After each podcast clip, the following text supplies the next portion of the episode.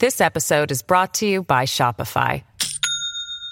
Do you have a point of sale system you can trust, or is it a real P O S? You need Shopify for retail. From accepting payments to managing inventory, Shopify P O S has everything you need to sell in person. Go to shopify.com slash system, all lowercase, to take your retail business to the next level today. That's shopify.com slash system. This is the Simi Sarah Show on demand. Subscribe now on iTunes. Listen to the show each weekday ten to two on nine eighty C K N W and through the Radio Player app. All right, welcome back. This is Mike Smith in for Simi. Let's talk about that high-speed uh, train from Vancouver to Seattle and then on to Portland.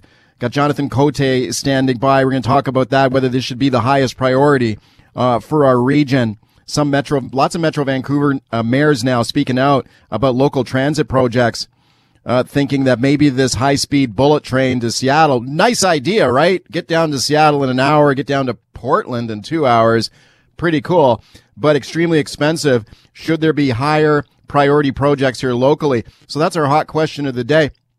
Some mayors saying local projects Uh, should take uh, priority here. What do you think should be given the highest priority? Would you say this high-speed train to Seattle, or would you say local transit projects, or maybe you think they're both equally important? At C K N W on Twitter is where you'll find the hot question today. So make sure you vote on that. We'll keep tally of the results during the show. At C K N W on Twitter. Phone me on the buzz line about it, six oh four, three three one, buzz, six oh four, three three one, two eight nine nine. Let's check in with Jonathan Cote now. He's the mayor of New Westminster. He's the chair of the Metro Mayor's Council. I'm very pleased to welcome him. Hi. Hi, thanks for having me on the show. Thank you for coming on. T- tell me your uh, your thoughts on this uh, this train to Seattle. Do you think that should be a top priority? Yeah, well, you know, I, I'm not sure it should be a, a top priority. I think it's yeah. uh, certainly an interesting idea. You know, I think there's lots of places around the world where major cities are, are connected by, by high-speed rail, and, you know, I think there's there's benefits with that.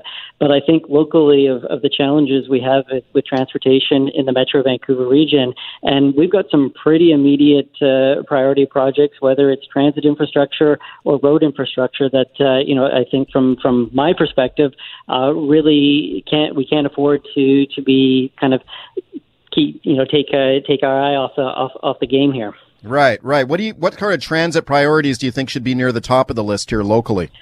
Yeah, well, you know, the mayors uh, have developed a, a ten-year plan, which we're in the process of, of implementing, but there's there's still large components of, of that plan that uh, that aren't aren't fully funded yet. Uh, an example will be is we're working on developing SkyTrain expansion into uh, in, into the city of Surrey.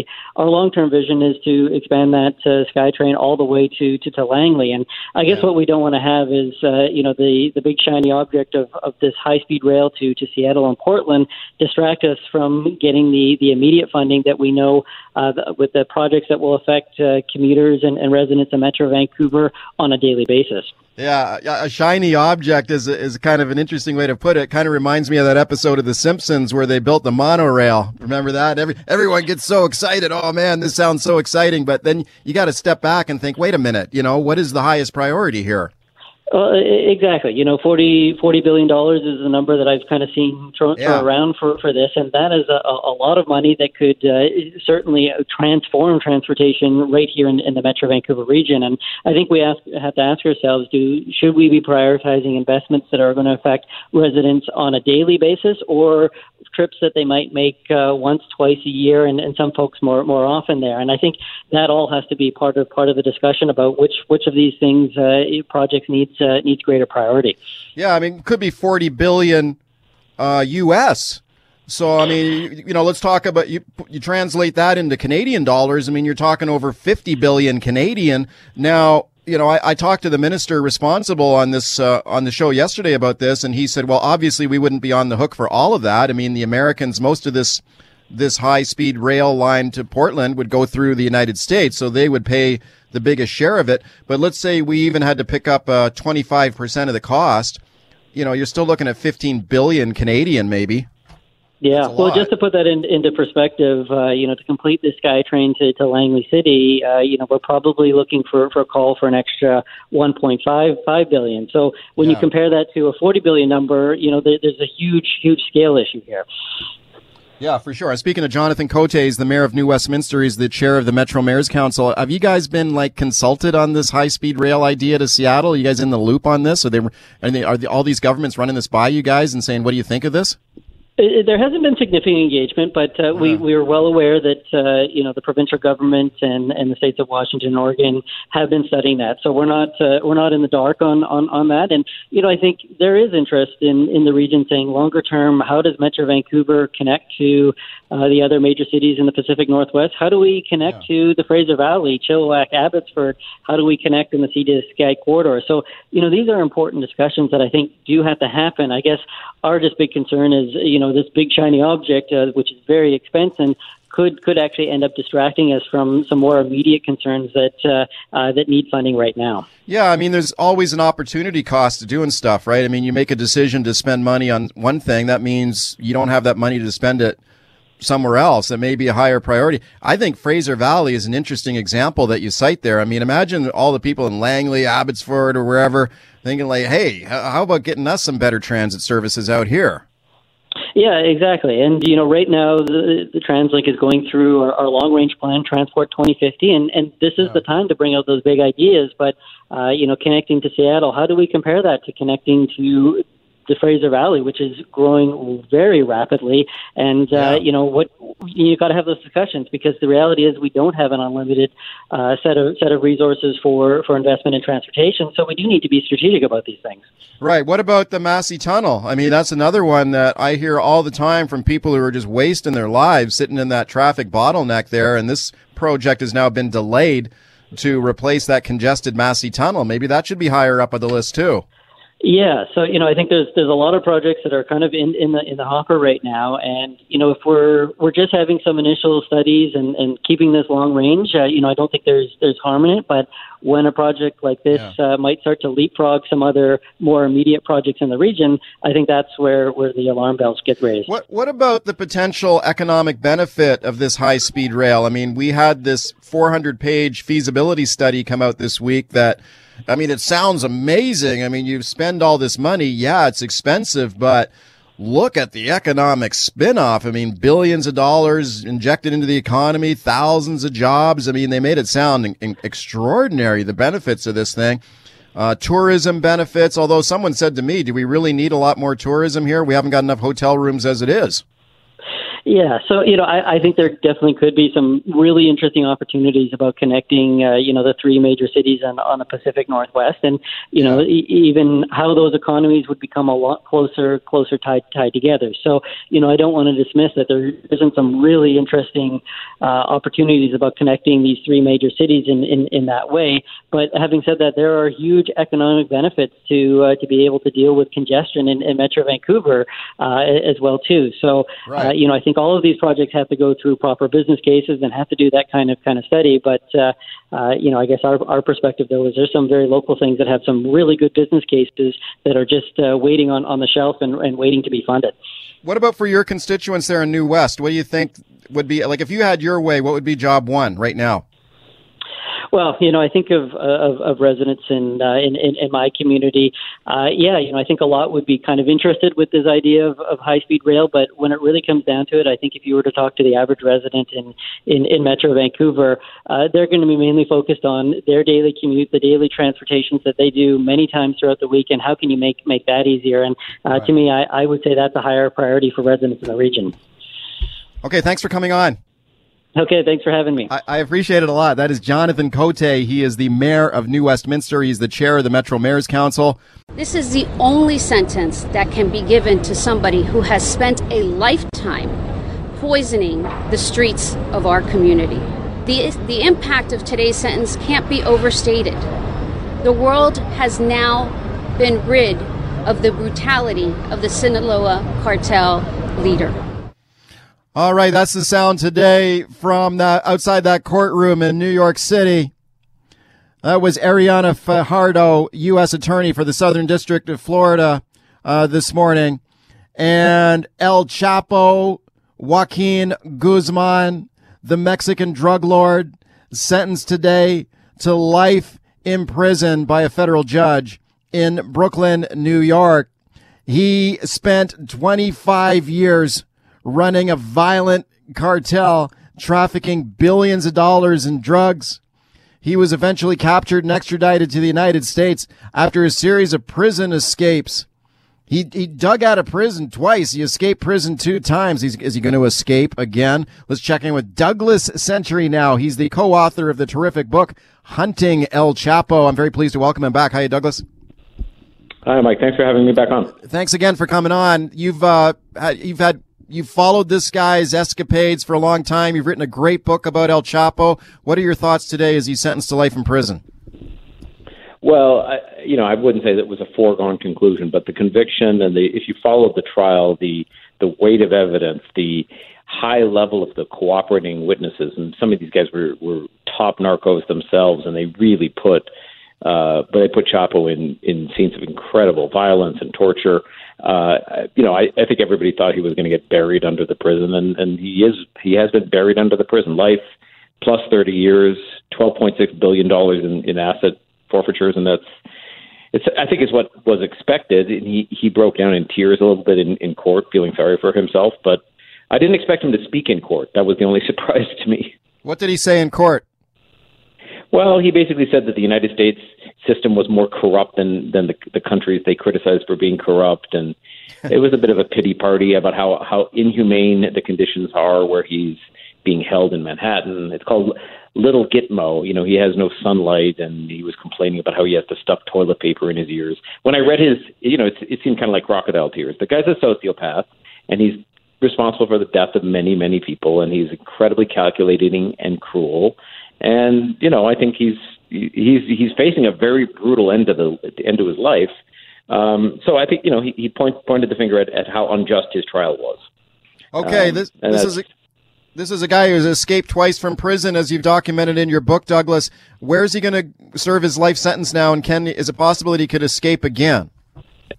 Well, he's going to this place. It's called the Alcatraz of the Rockies, almost certainly.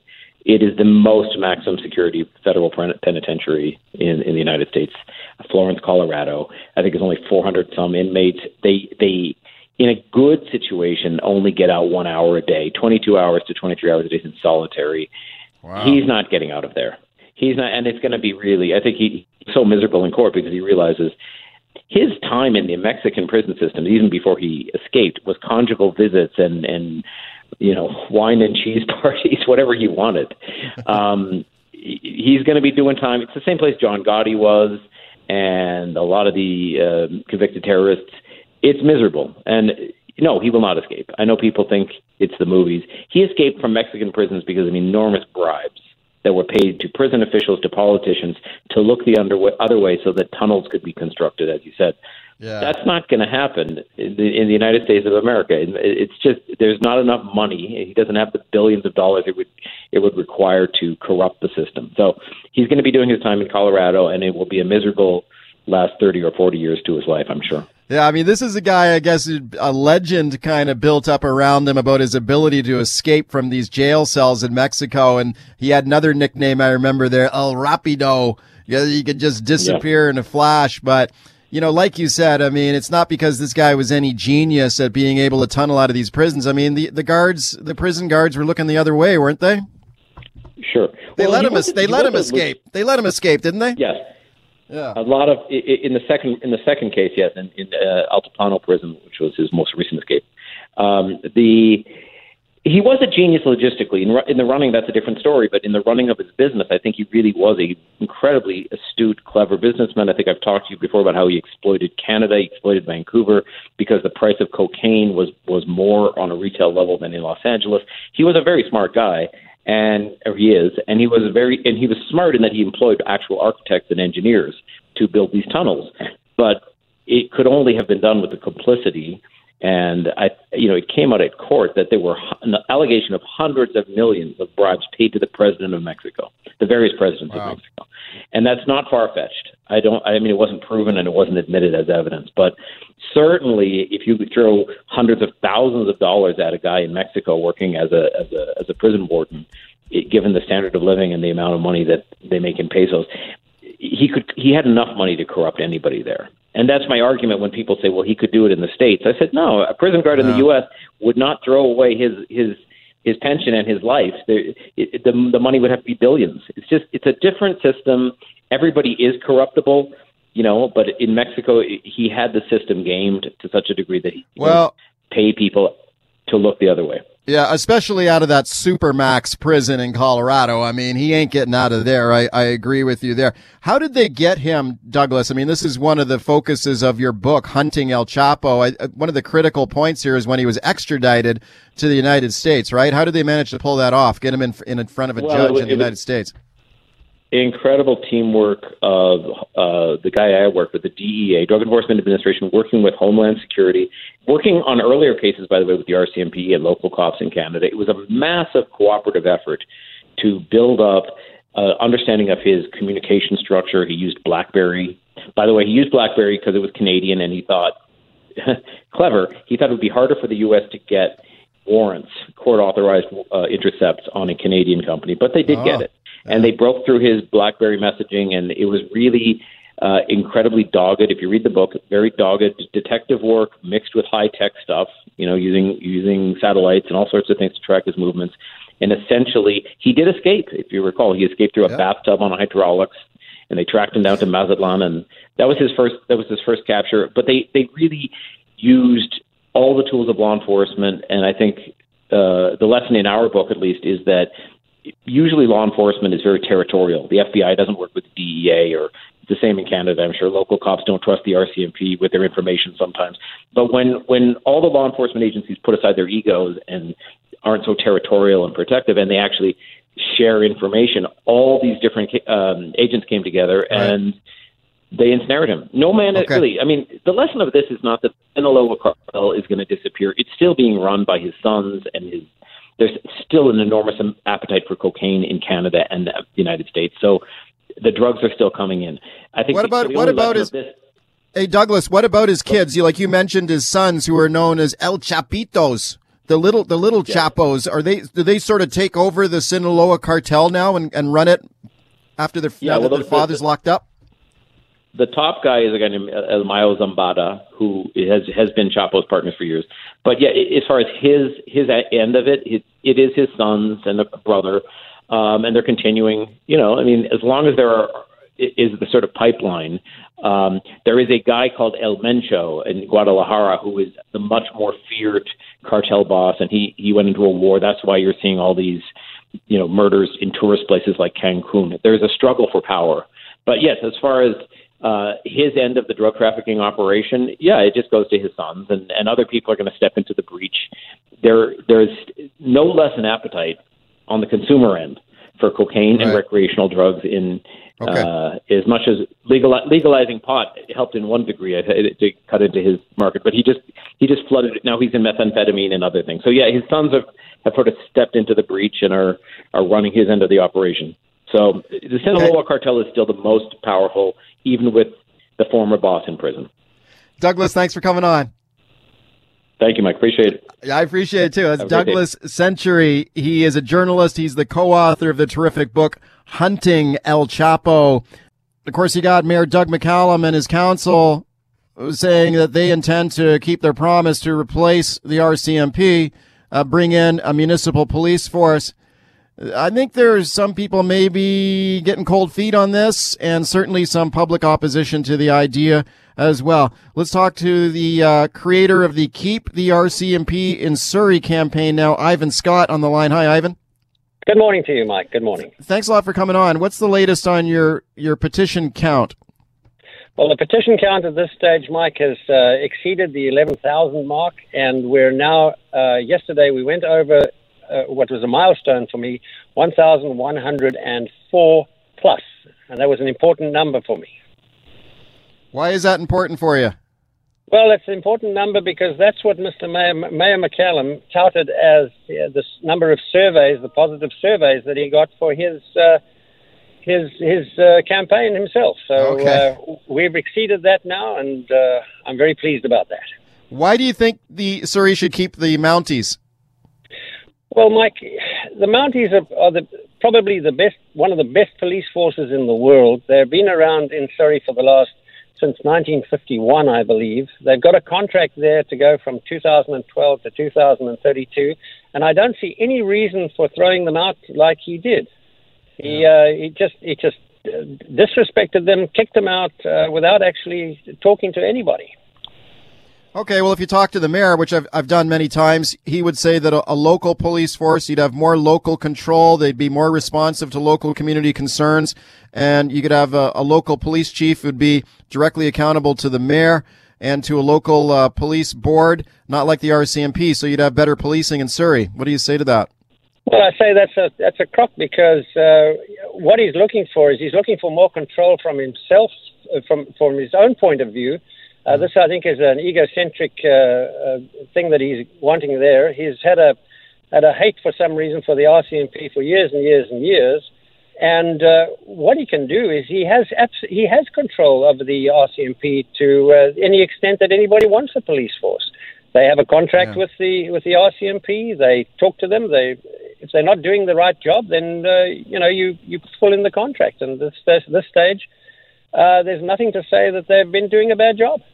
What do you think about the way that McCallum has handled this whole transition with the the public consultation, or some people would say lack thereof, or maybe it's insufficient, but what are your thoughts on that? Well, it's been absolutely nothing. Uh, he's he's taken it on his own on his own bat, and he's uh, decided to run with it on him by himself.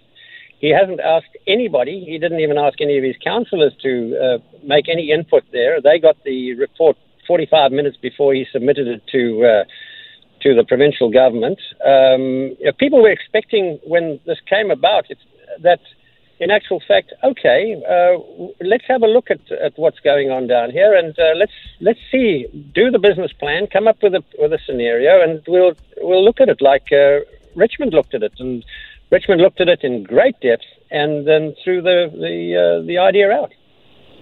What about the uh, the apparently overwhelming public support for a local police force there in Surrey? Didn't the didn't the mayor put out a survey saying it was like ninety over ninety percent supported him on this? Uh, no, no. This survey was a completely biased uh, survey. It was a survey that uh, was not restricted. You could have done the survey one hundred times from the same computer. There was no restriction on that, and I'm uh, you know we were at every single one of those uh, consultation Uh, things that he had out there. There were twenty-three of them, and we were there every single time.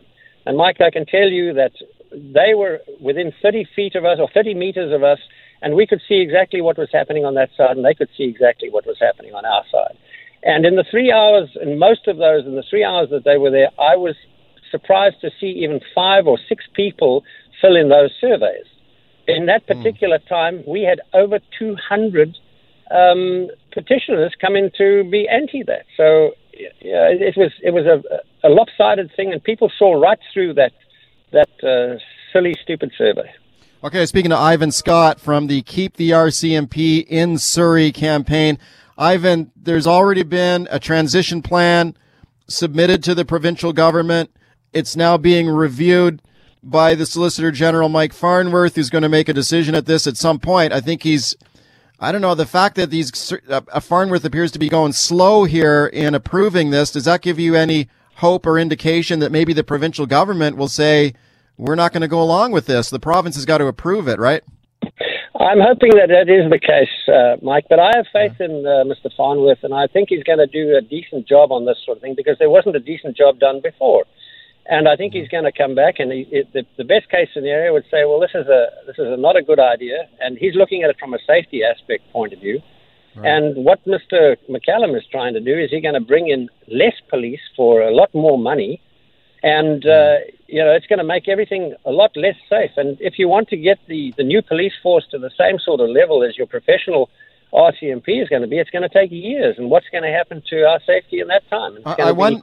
I wonder, though, if it's possible to stop it if the train's gone too far down the tracks maybe at this point. I mean, you got McCallum, who clearly campaigned on a promise to bring in a local police force and get rid of the Surrey R C M P. His slate, his his political party, won almost all the seats on council. He's still got a majority there. He's lost a couple of councillors, but he's still got a majority. Is it possible to stop him? I believe it is possible to stop him. I think uh, clear-thinking people will realize what's, what's happened over here, and it's been a sort of a dictatorial type of thing, and, and it's my way or the highway, and we don't... He's had no transparency. He has had no discussion. He's never in, uh, engaged me on any particular aspect, and, and nobody else.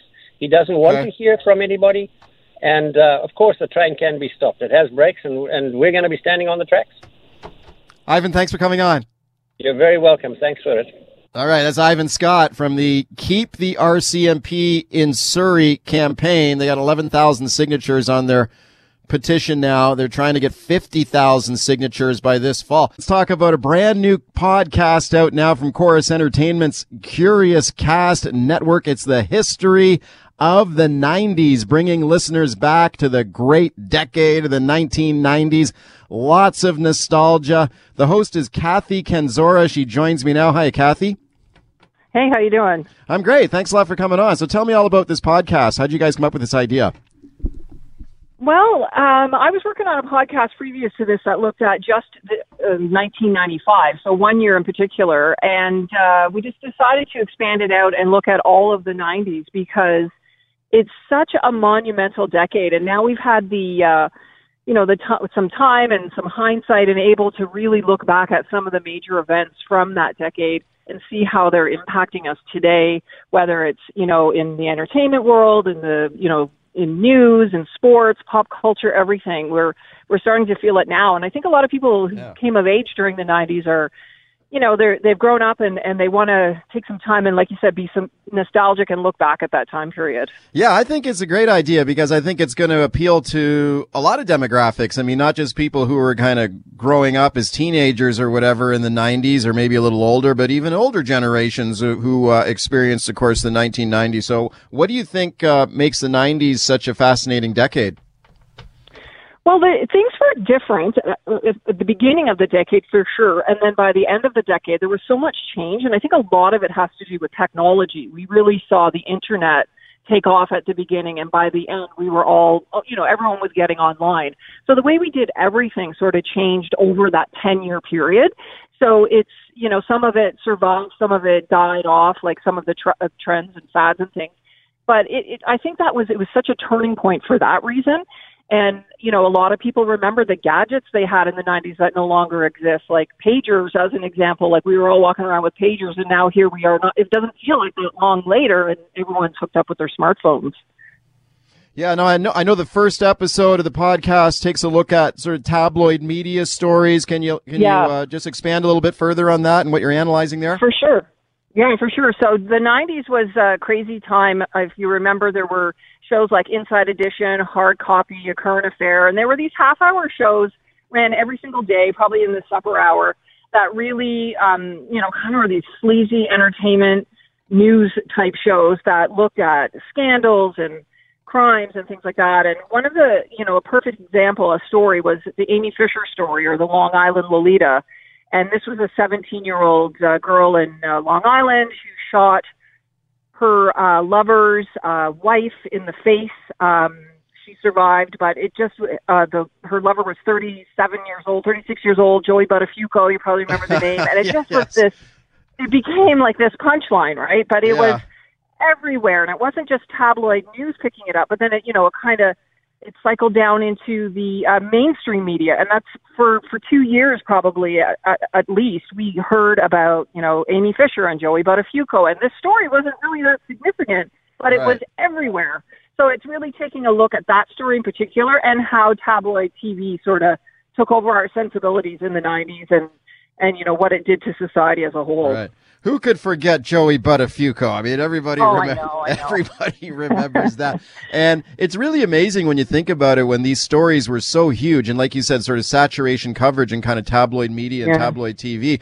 And that was sort of before the, the era of social media. Can you imagine? Right. The, oh, can you imagine the feeding frenzy no. it'd be on if we, Twitter existed? Like, another one that jumps to mind are some of those other uh, big stories in, in the nineteen nineties uh, as well. Like, um, you know, some of some of the other ones.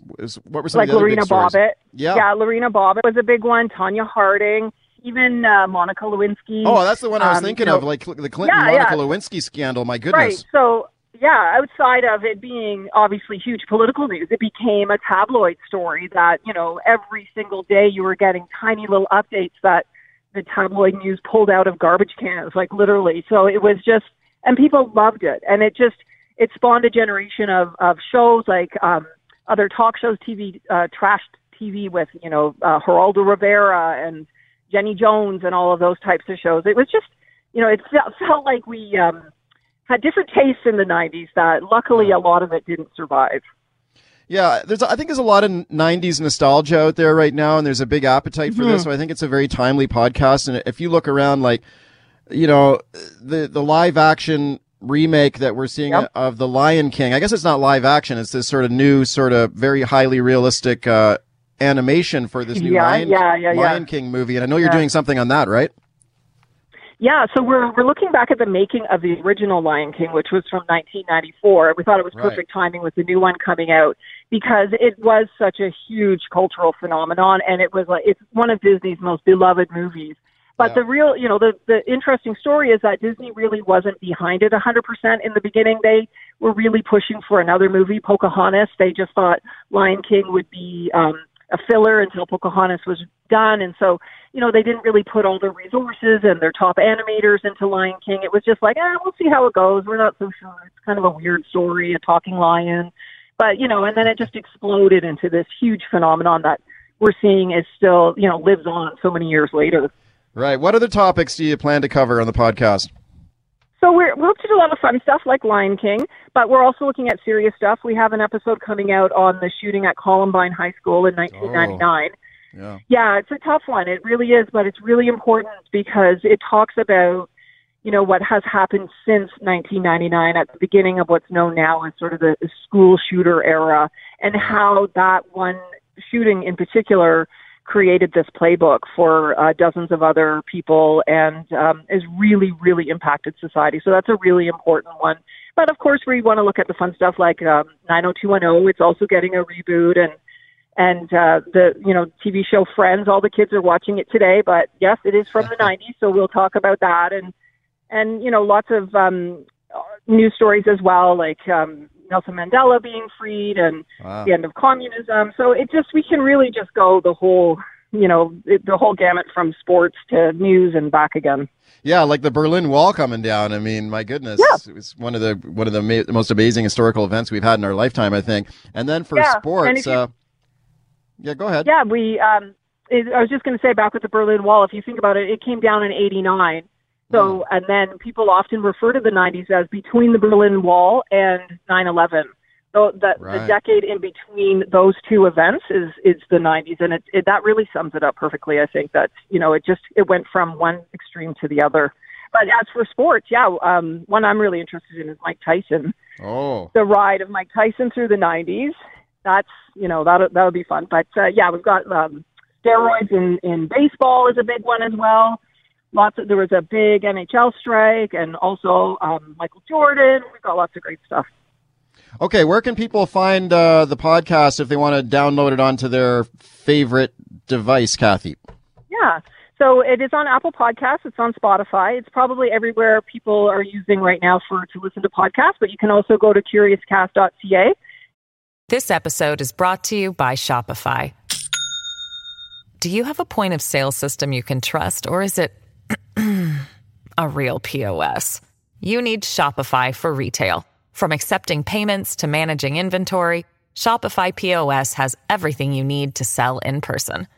Go to shopify dot com slash system, all lowercase, to take your retail business to the next level today. That's shopify dot com slash system. And you will find it there. Kathy, good luck with it. Thanks for coming on. Sounds great. No problem. That's great. Thanks a lot. All right, that's Kathy Kenzora, the host of History of the nineties podcast on Curious Cast. Talk about the gas price inquiry going on in downtown Vancouver at this hour. This is the inquiry that was called by Premier John Horgan, who said those big oil companies were gouging Metro Vancouver drivers with the highest gas prices in North America. Now, remember what Horgan said. This has got nothing, repeat, nothing to do with gas taxes in Metro Vancouver, which are also the highest in North America.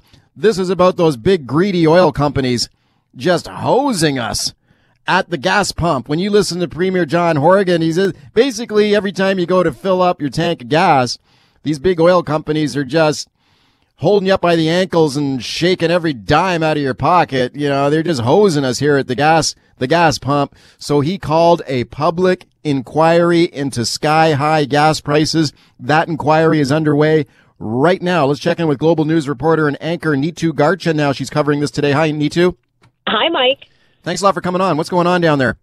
No problem. Uh, so we're on the twelfth floor of a building in downtown Vancouver uh, where the blinds are closed and us T V reporters are not allowed to shoot any video. Radio reporters are not allowed to gather any audio um, for broadcast purposes, oh. uh, which for uh, inquiry that's all about transparency certainly didn't sit well with many of the journalists in the room.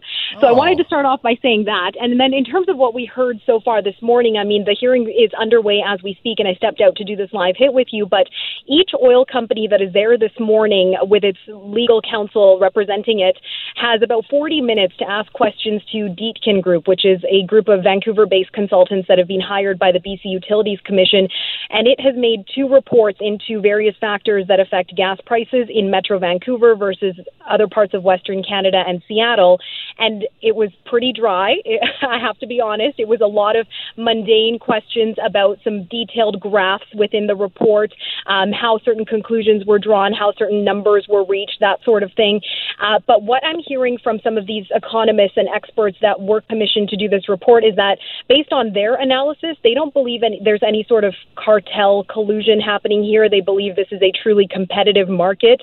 Uh, apparently, they've found no evidence that the quantity or volume of product that's being allowed into the market is being restricted in order to increase uh, prices, that sort of thing. So it's pretty interesting to hear some of the questions that these oil companies have for the researchers who've been contracted out um, to do these reports. There is a total of three of them that were released to the public over the last couple of weeks. And uh, it'll be interesting to see when the tables turn and these oil companies are the ones who face the questions. And that is coming up later this afternoon. Yeah, because, of course, this inquiry all came after Horgan said that we were getting gouged by these oil mm-hmm. companies when we go to the gas pump. So I think it will be very interesting indeed when some of these oil company officials are on this on the witness stand there a- answering questions. Is that scheduled to happen this afternoon?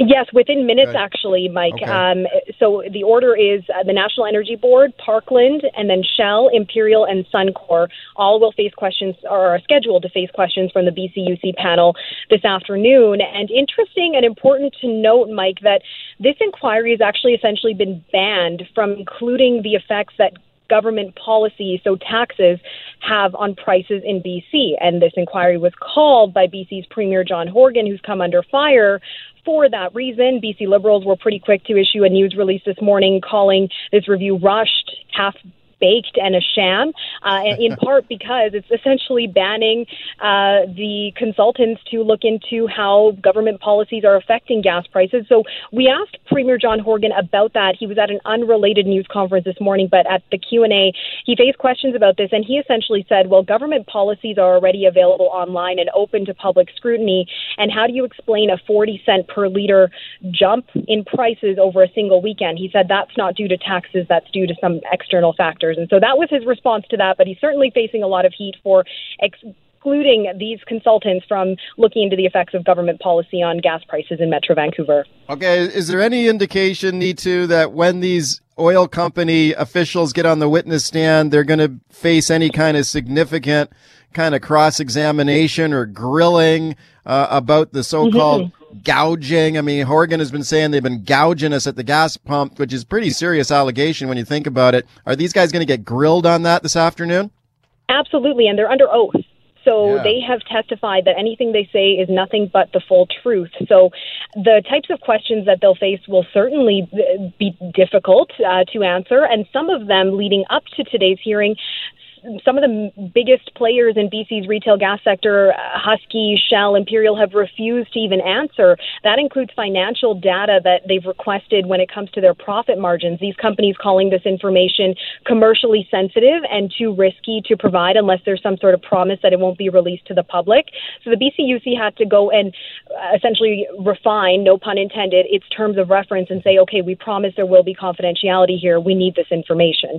So it will be very interesting to see if some of those companies that to date have refused to provide details on their profit margins publicly will do so, at least behind closed doors. Okay, I find it interesting that you're you're not allowed to turn your T V camera on in there, because I was mm. speculating this morning, like, wouldn't it be amazing if you got one of these oil executives on the witness stand and they were presented with some really damning evidence of collusion or price fixing or something like that, which I don't think is going to happen. But imagine if it did, if something like that did happen. After all, it's the premier of the province who's been accusing these companies of gouging us. So wouldn't it be amazing if that mm-hmm. happened at this inquiry? You'd probably get like a million hits on YouTube with something like that. But that's not going to happen if the, you're not allowed to turn your camera on. What's up with that? Absolutely. It's quite restrictive. And to tell you the truth, I haven't covered enough B C U C public inquiries to know if this is standard practice, but it certainly rubbed many of us journalists the wrong way, especially when their website got overwhelmed and their public audio live stream actually crashed for a short period of time, which meant that aside from us few journalists in the room, no one else could hear what was happening until they were able to fix that problem. Mind you, they did pause the panel and everything that was happening until they resolved the issues, but it's certainly raising some eyebrows that they're not allowing any sort of audio or video recording from inside that room. Okay, Neetu, I know you're busy down there. I'll let you get back to work. Thanks a lot for doing this. No problem. Thanks for having me. Okay, that's Neetu Garcha, Global News reporter and anchor. She is covering that public inquiry on sky-high gas prices underway right now. Have you heard about Face App? Uh, this is the viral app, super popular right now, that allows you to uh, enhance a photo on your on your uh, cell phone into a wrinkle-enhanced version of yourself. It basically ages you. As if you want to see what you look like when you're going to get old, you use the Face app. And this is really popular. If you go online right now on social media, you'll see a flood of photos of celebrities, people like Drake, Uh, LeBron James. Gordon Ramsay's one of the best ones, I think. Is a picture of Gordon Ramsay looking all wrinkled. I mean, it's scary, accurate, kind of looks realistic, some of these photos. The Jonas Brothers, a whole bunch of people using this app. They have all pictured, uh, posted pictures of themselves with wrinkly skin and glasses and graying, receding hairlines. It's it's very, very popular. Uh, certainly on the Apple App Store right now, people are just going crazy for this Face app, but there are privacy concerns with this particular app, and here to tell us about that right now is our own Claire Allen. Hey, Claire. Hey, Mike. Yeah, so you're right. This is a really popular app, and everywhere I looked yesterday on social media, it's pictures of my friends that had suddenly aged like sixty yeah. years, celebrities with graying hair.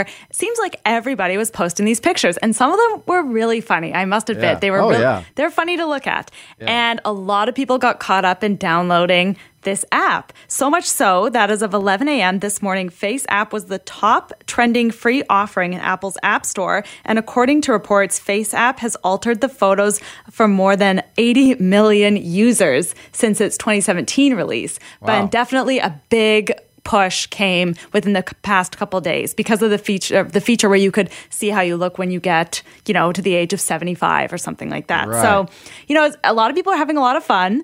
And then they woke up this morning and saw that there might be some privacy concerns regarding this popular app. And so I wanted to learn a little bit more about the threat to privacy that this app presents. So I spoke to Dominic Vogel. He is the founder and chief strategist of CyberSC, and he told me a little bit about the privacy issues. One of the main problems, not just with Face App, but with a lot of Uh, apps, is that they often ask for too many permissions, in which, you know, they'll try and a- uh, access uh, other data on your phone, your contact list, basically more information than they need the uh, that they were required to be able to operate. And the other thing with FaceApp is that uh, a lot of people thought that the picture that you take just stays on your phone, when in fact that picture of yourself ends up going somewhere else, uh, somewhere else on the internet, is stored in some servers in the U S or in Russia or who knows, somewhere across the world. Uh, and now you've lost control of sort of your, your face, your, your, your being. And one of the like, future problems with that is that as there's greater moves, uh, movement towards authentication with facial uh, biometrics, where we can gain uh, access to certain facilities or uh, certain areas by rec- uh, facial recognition, there's the there's the potential that this could you know this could be used against us. So that's not very good. That's a little interesting, a little alarming. Yeah, and a lot of people, you know, didn't read the fine print when they were purchasing or downloading the app. So, but one of all the right. main concerns about FaceApp, because there are a lot of apps that use our images that we can alter in somehow. But uh, the main concern with, with FaceApp is that it's owned by Wireless Lab, which is a company based in Saint Petersburg, Russia. Oh, and, yes. And for uh-oh. many cybersecurity analysts, the Russia connection raises some red flags. But when I was speaking to Dominic, he said that users should be concerned about all apps, not just apps developed by Russian companies. People should just should be equally concerned of U S-based companies or Canadian-based companies or wherever they are in the world asking for too much inform- uh, private information, regardless of where these um, these apps or the you know the companies behind these apps operate. That's a problem. Uh, you know, given the you know when you sort of peel away another you know, sort of socio-economic slash uh, political landscape, uh, you know, in this case being Russia. Yes, one could make some potential uh, assumptions that you know the, this app may be being used by uh, cyber criminals based in Russia to be able to perpetuate some other level of cybercrime or make more believable phishing scams or more believable social engineering scams. So there, there's some concern that we're providing fodder to um, cyber criminals in Russia to be able to uh, sort of make more believable f- uh, phishing uh, elements. Oh, dear. Alarming, right? Like, that's very that's very scary. I will admit, a bunch of my friends downloaded the app. I wanted to get in on the fun. I downloaded it, too. And I've told Dominic, I feel like a major idiot. But he said, and he said, so I asked him, I was like, what should I do, Dominic? Should I delete this app? And right. he said that it really comes down to user awareness. They just wanted to use that to, you know, to fool around and have some fun. Sure, that's great. As long as they're aware of what that risk is, we want to give people the ability to make that risk-reward discussion, uh, to make that decision as, as well. So um, I definitely don't want to be someone who says, delete it, uh, otherwise you're, you're you're screwed. That's definitely not the case. Uh, and we have no proof uh, to even say that the app developers behind this are even linked to cybercrime at all. Uh, so, I mean, there's there's a lot, like I said, a lot of this is theoretical extensions of what could happen. But like I said, I think much of this needs to Um, revolve around discussion around how people need to be more aware of what data they put out into the sort of the broader app slash internet world. So if you're feeling mm. like, you know, kind of a, an internet dummy like myself today, I was wondering, like, what is the lesson I should be taking away from all of this? And here's what Dominic said. I think one of the, some of the tangible things that people can take away from this are, one, when you install an app on your phone or tablet, it'll pop up um, in which it'll ask for certain permissions. That's not a huge list. You can at least see if it, what it's asking for. You know, if it's asking for access to, uh, like I said, your contact list, your email uh, folder, a whole bunch of stuff, and all it is is a flashlight app, that that's, that should be setting off uh, alarm uh, alarm bells in your head. Um, so look to see what permissions it's requesting. And if you see sort of through their terms of use that it's a huge, complex legal document, um, yeah, again, you may want to, to, to pause and, and think about that. There's some uh, sort of this, this movement towards apps in which they're trying to make their terms of use super simple and in layman terms. So where you can see that, that should give you extra um, confidence in which this is a company uh, or an app-centric company which is trying to take privacy and security seriously. So that's a good lesson, Mike. You should, you know, try to think about what people are accessing. But I wanted to know, I asked Dominic, you know, he's a cybersecurity analyst. So is his phone just filled with like really boring security apps and stuff like that? Or is he downloading fun things too? And he told me that he had actually downloaded this app, but this was a great tip. In, in case you want to get on in the fun, you know, you don't want to just yeah. have like your address book on your phone and whatever, some boring other apps like Wallet or whatever. He said people want to have fun on their phone. We live yeah. on our phone. You want to play Candy Crush. You want to, you know, see what you're going to look like when you're eighty. He right. said what you should do is have like some sort of burner device. And since smartphones and tablets are very popular, especially tablets, you could have a tablet at home where you don't store any critical information. And if you want to have fun with these apps, use a burner device or a uh, garbage phone, as he told me, and oh. use that where you can explore these fun apps without the risk to your digital security. So I thought that was mm. really interesting. And uh, if I want to keep up with all these fun things, I guess I'm going to have to go get a tablet. Yeah, but how many other how many people are going to go out there and get a like a separate phone or a separate device just to use these apps? I mean, you know, you mentioned that you've you've uh, put this you you downloaded Face app yourself, Claire? Oh, Mike, I can't even tell you how disappointed I was with myself this morning. Really? So are you going to delete it now? Oh, or? I deleted it right away. You did? Okay. I was hanging my head in shame. Shame. Well, I, do, I don't have this app on my phone, but after all the hype about it, uh, I was thinking of doing it. Now, my son has it on his phone because he took a, a picture of me the other day and, and showed me what I would look like as a woman. Oh. Because that, that app does the same app, right? Yes, you're right. It, it does di- that too. The gender swapping thing. It does yeah. the gender swap. Right, exactly. And it's pretty funny. I mean, it's a good laugh, right? I mean, it's kind of fun, but I don't know. I mean, uh, one of the reasons that this, this app has become so popular is because of this aging feature that they've added to it. This has been a controversial app in the past. I remember a few years ago when it was first launched, you could actually change your race. Yes, the company you know, did come under fire for that, and the C E O yeah. apologized and said it was racially insensitive. I mean, which it is. Uh, and they even came under under fire for the gender swapping feature because yeah. uh, a lot of people thought that was insensitive as well. So, mm. I mean, yes, the app has come under a lot of you know it's come under a lot of scrutiny. But people, they just want to know what they're going to look like in the future. It's a All it's right. a strong pull towards that app. Okay, some good tips there. Thank you, Claire. Thanks, Mike. That's Claire Allen with the latest on the Face app controversy. I think there's some good advice there from Dominic Vogel, who's really good on this kind of stuff. More on our special Space Week programming now with the fiftieth anniversary of the Apollo eleven moon mission. We're talking all things space. Got one of the best guests around on that now, Chris Gaynor. He's a space exploration historian. He's the author of the book, The Bomb and America's Missile Age. He's writing a history of the NASA uh, Hubble telescope. Uh, he's the president of the Royal Astronomical Society of Canada. He is a busy man. Taking some time for us today. Hiya, Chris. How are you doing? I'm doing great, Chris. Thanks a lot for coming on. Let's talk about uh, one of the big uh, big advancements in space, especially for Canadians and our and the way we go about our daily lives, and that's the revolution in, in satellites and satellite communications for Canada. And I see we recently launched uh, some new satellites, but Canada's been putting satellites up there for a long time, right? That's right. Our first satellite was Alouette in nineteen sixty-two. Uh, although it was launched by the U S, uh, Alouette represented uh, Canada as kind of the third nation to go into space after after the U S and Russia. Um, wow. So Alouette was kind of a scientific satellite, but uh, in nineteen seventy-one, Canada became the first country to launch its own domestic communication satellite, uh, the Anik uh, satellite, and uh, there's still kind of newer generation Anik satellites uh, in operation. What has been the impact of those satellites? How did it change uh, the way Canadians go about their daily lives?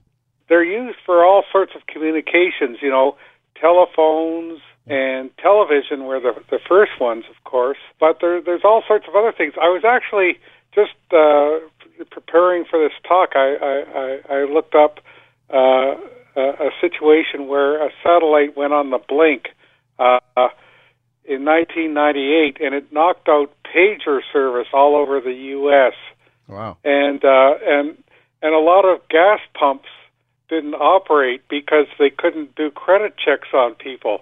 It's it it's just worked its way into so much of what we do. You know, when you pay with a, a credit card, and they always check to see if it, if uh, if the card is kosher. A lot of that is done by satellite. There's just there's just all sorts of things, and and you know we often forget about it until a satellite goes on the blink, and then we get a bit of an education.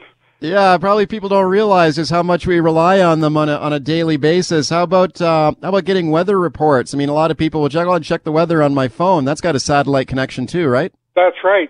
We've had you know weather satellites up for uh, you know sixty years almost now, and they give us kind of a good overhead view of what the weather is, you know, not only overhead uh, where we live, but also way out in the oceans where there may not be monitored. So that's that's kind of an important part of the whole thing. Another really important thing is G P S. Right. Um, you know, could you imagine if we lost the G- GPS satellites? There'd be absolute chaos because we've become very used to, uh, you know, ha- having those things in the phone and helping us find, you know, that uh, that that confusing house out in the suburbs and things like that. Uh, but it's it's just become such an important part of, of our of our lives, and that only really started to come in in the nineteen nineties. Uh, G P S. Yeah, no, we really do rely on those G P S apps on our phones these days for sure, and that's another one that if boy, if that went down, it would it would certainly cause cause a lot of problems. We got some new uh, new Canadian satellites going up recently too. Okay, well, uh, a week or two ago, uh, the uh, RadarSat constellation satellites were were launched. Right, and um, these uh, th- these are the latest in a series of satellites that Canada has launched, I think starting uh, back in, in the nineteen nineties. And what they do is uh, is instead of using light to look at the Earth, they they bounce r- radar off off the uh, surface of the Earth, uh, which means they can be used any time of the day. Uh, they aren't dependent on having light, and, and they aren't bothered by clouds. And um, they have all sorts of uses. They can, you know, follow changes in land use and things like that. Uh, they can monitor the oceans for uh, for pollution because, like, when you dump oil in the ocean, the slick shows up differently on the the radar signature. It uh, it can follow events like floods and and uh, icebergs and and and also. Uh, Also, even shipping and things like that. They have all, all sorts of uses, and uh, and Canada has become a, a leader in that. It's called uh, synthetic aperture radar, uh, which which produces the uh, uh, kind of these images done by radar. And today, I just saw the first image that came down from uh, RadarSat Constellation. It showed it was just kind of a test shot of uh, one of the islands up in the Arctic. Amazing technology for sure, Chris. We're looking back fifty years at the Apollo eleven uh, moon mission. Are you old enough to remember the uh, the landing there back in nineteen sixty-nine? Oh, I, I sure was. And if if if uh, if I was sitting with you, you wouldn't even need to ask me the question. What do you You'd what see do you how remember? Old I was. What do you remember from that day? Well, I had first gotten into space uh, back in the Mercury days with uh, John Glenn and all that, and I, at that point, I've been waiting for years for Apollo eleven, so I was all excited and and, and, and ready to go. So, uh, so yes, I just I just spent like the whole day in front of the T V, you know, watching the landing, which took place in the afternoon, yeah. And then a few hours later when. Uh, Uh, Neil Armstrong and Buzz Aldrin now uh, did their uh, their two-hour moonwalk, and of course that was long before Michael Jackson came along. I remember it too. I was just a kid, but I vividly remember uh, being huddled in front of the T V set with the whole family, and that was an exciting moment. As we've been hearing on uh, Global News this week as well, Chris, we've been talking about the Canadian connection to the Apollo eleven uh, mission, and I think maybe not a lot of Canadians might know that there was a, com- a Canadian uh, component to this. Yes, there's a, there's a couple of things worth talking about. One of them is that the uh, uh, the legs for the lunar modules were made in uh, at a place called uh, Eru Machine Parts, now Eru DevTech, which is in the suburbs of Montreal, and all those legs are still standing on the moon because the, the descent stages were left behind when the astronauts, you know, return to the mothership. So there's a there's a little bit of Canada on the moon. The other part is it has to do with a controversial story. Uh, in ni- ten years before the moon landing, our federal government canceled the Avro Aero uh, jet program. Oh yes, And uh, uh, people are still arguing about that. But uh, there are all these engineers without a job, and NASA came up to Canada and and, and hired about thirty-two of them. Uh, now, some of them were Canadian. Some of them had come from from Britain. Uh, but uh, they all uh, w- went down to uh, to NASA, eventually to Houston, and worked on the uh, uh, Mercury, Gemini, and Apollo. A couple of them are worth mention. One is a guy named Jim Chamberlain, who is actually one of the top people at uh, uh, on the Aero program. He basically designed the Gemini spacecraft, which flew in the mid-sixties and kind of got the astronauts uh, and the controllers ready for Apollo, uh, and did you know there was the, the uh, you you know you can see Gemini, for example, in the, that movie about Neil Armstrong, because yeah. he flew in Gemini first, and he also kind of helped NASA decide how they were going to go to the moon, in, involving the the lunar module and the mothership. The other person worth mentioning is Owen Maynard, who became one of the top people in the Apollo program and and helped design the missions that led to the moon landing. And also, he was the head of systems engineering, as they called it, and it kind of meant that he was in charge of making sure that everything worked together. You know, one spacecraft, the lunar module, was built by one contractor, and the other part was command service module was built by somebody else, and it had to interact with a rocket and the tracking systems and the recovery and the launch pad and everything else. That was his job. So, uh, um, and other Canadians helped out with the tracking and the computers. And, and yeah. when the Apollo eleven astronauts came back to Earth, the first person they met was a fellow from uh, Vancouver Island. Wow. Um, it was a guy named Doctor Bill Carpentier, and he was He was a, a, a doctor who was trained to jump out of the helicopter, and he was locked in the quarantine with the um, Apollo eleven astronauts. You might remember there was a slight chance there, and, a, and a concern that there might be germs on the moon, so they were quarantined right. for a couple of weeks. Those are some of the Canadian aspects to Apollo eleven. It's nice to know that there was a Canadian element to the Apollo eleven mission, and it's a good reminder for Canadians that we can be proud as we look back on the fiftieth anniversary this week. Hey, Chris, thanks a lot for coming on today.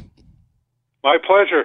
I appreciate it a lot. That is Chris Gaynor. He is the president of the Royal Astronomical Society of Canada.